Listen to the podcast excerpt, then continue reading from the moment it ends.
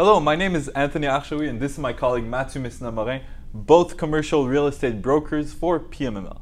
Today, we'll be going over the commercial real estate market for Quebec transactions in the month of August in this episode of the Montreal Commercial Real Estate Show. So stay tuned.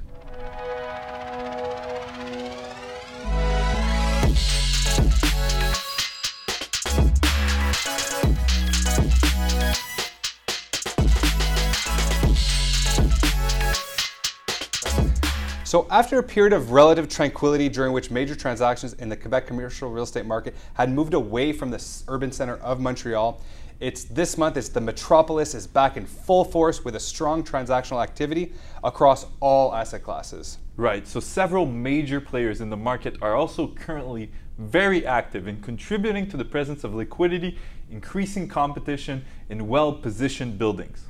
Yeah, so for retail with a volume of 162 million and 64 transactions, this market share is actually down as compared to other assets. But the two largest deals for these assets during the August month are sites acquired by real estate builders and developers, one of which has already received confirmation of an industrial redevelopment.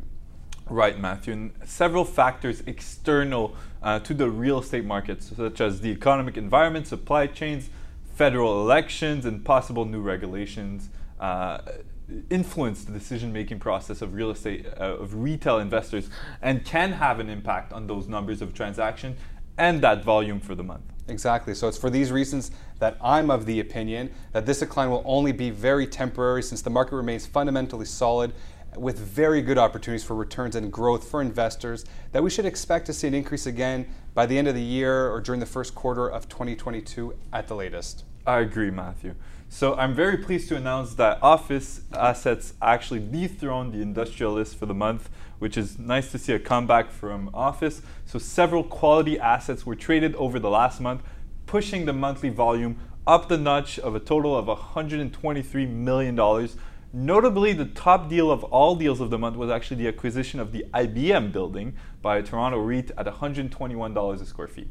Yeah, and in second place in office transactions, and number six for the full month, uh, was an office building with a pharmaceutical vocation located in Cité de la Biotech in Laval, and that was traded at $340 a square foot.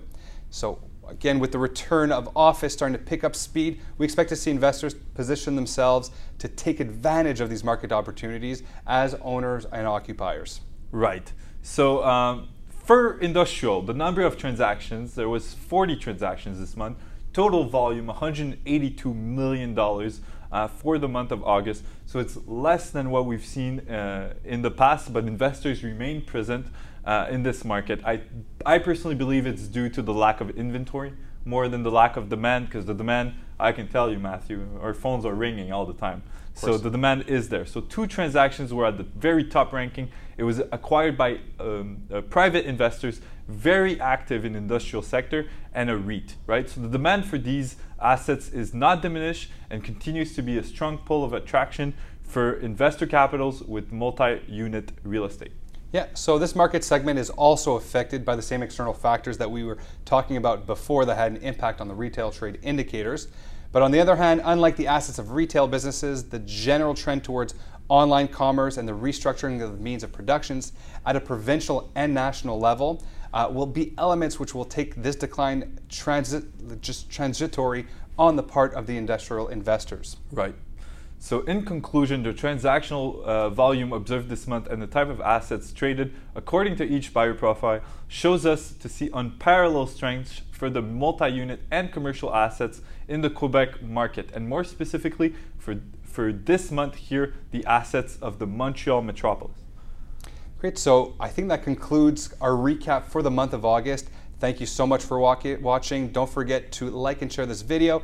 If you have any questions concerning commercial real estate market, please do not hesitate to contact us and we'll catch you on the next episode.